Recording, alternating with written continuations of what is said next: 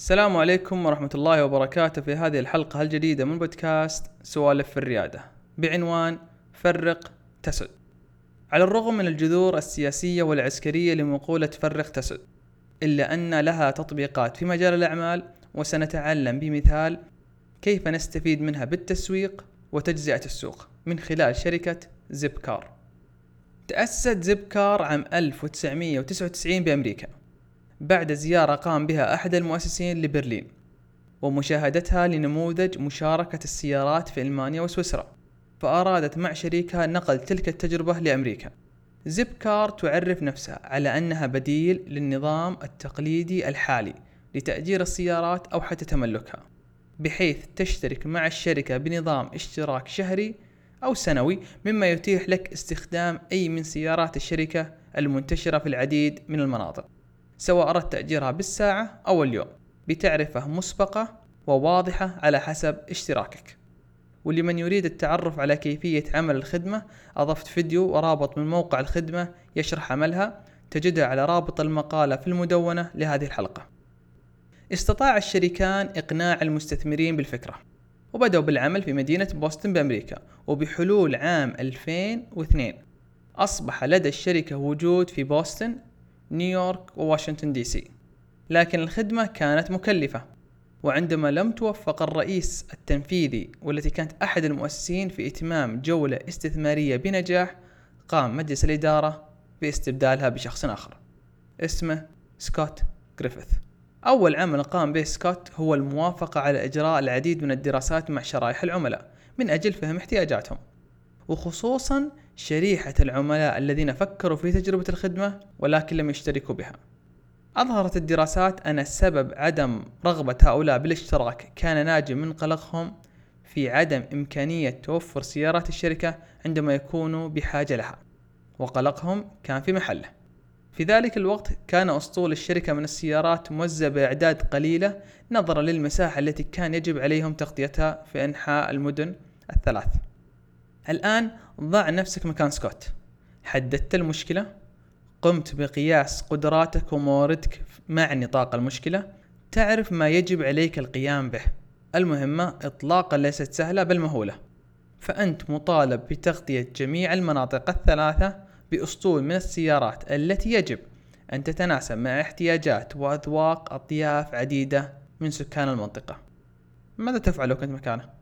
قبل ما أخبرك ماذا فعل سكوت وكيف استطاعت الشركة أن تصل في عام 2013 إلى تحقيق إيرادات بلغت أكثر من 100 مليون دولار و760 ألف مشترك مما حفز شركة تأجير السيارات العالمية إيفس بأن تستحوذ عليها في نفس ذلك العام بقيمة 490 مليون دولار.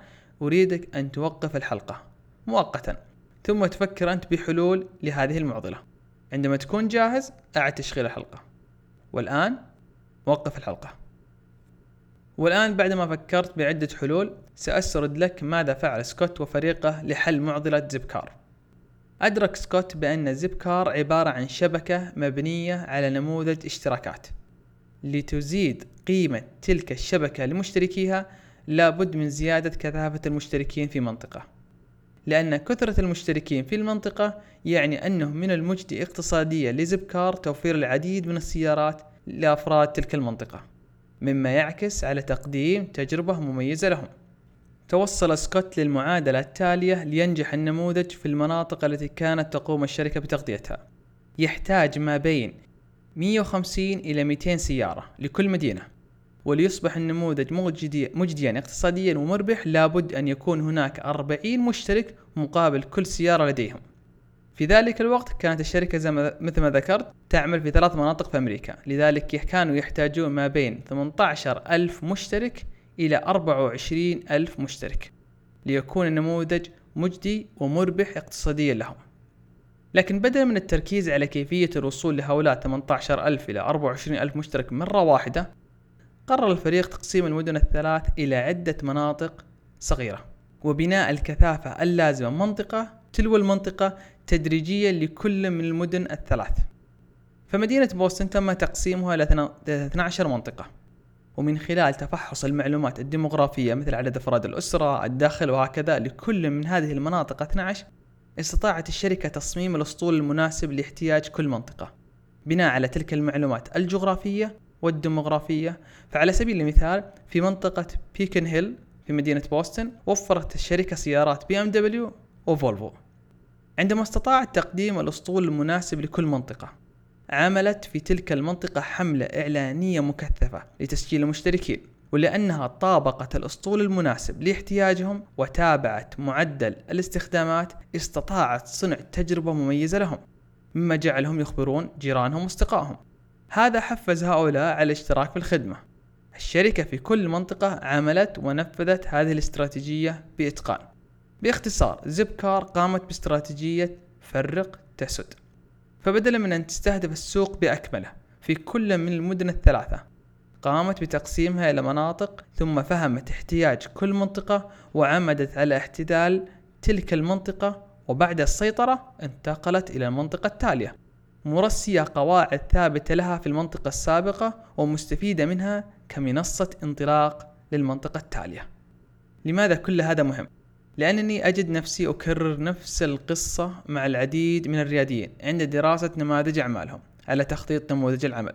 صحيح الخدمة ممكن تقديمها لسوق كبير لكن أنت ليست لديك الموارد أو القدرة على تحقيق ذلك. فأنت في الغالب منشأة أو فريق صغير. عليك إذا أن تحدد جزء من السوق بشرط أن يكونوا يحتاجون لخدمتك وممكن أن تستفيد منهم كمنصة لك بعد أن صنعت كثافة وقمت بتسيد تلك الشريحة أو تلك المنطقة. بعد ذلك تنتقل للشريحة الأقرب لهذه من حيث الاحتياج وإمكانية أن يكونوا هم بدورهم منصة أخرى لشريحة أخرى وهكذا. تذكر فرق تسد. وبالتوفيق ومان الله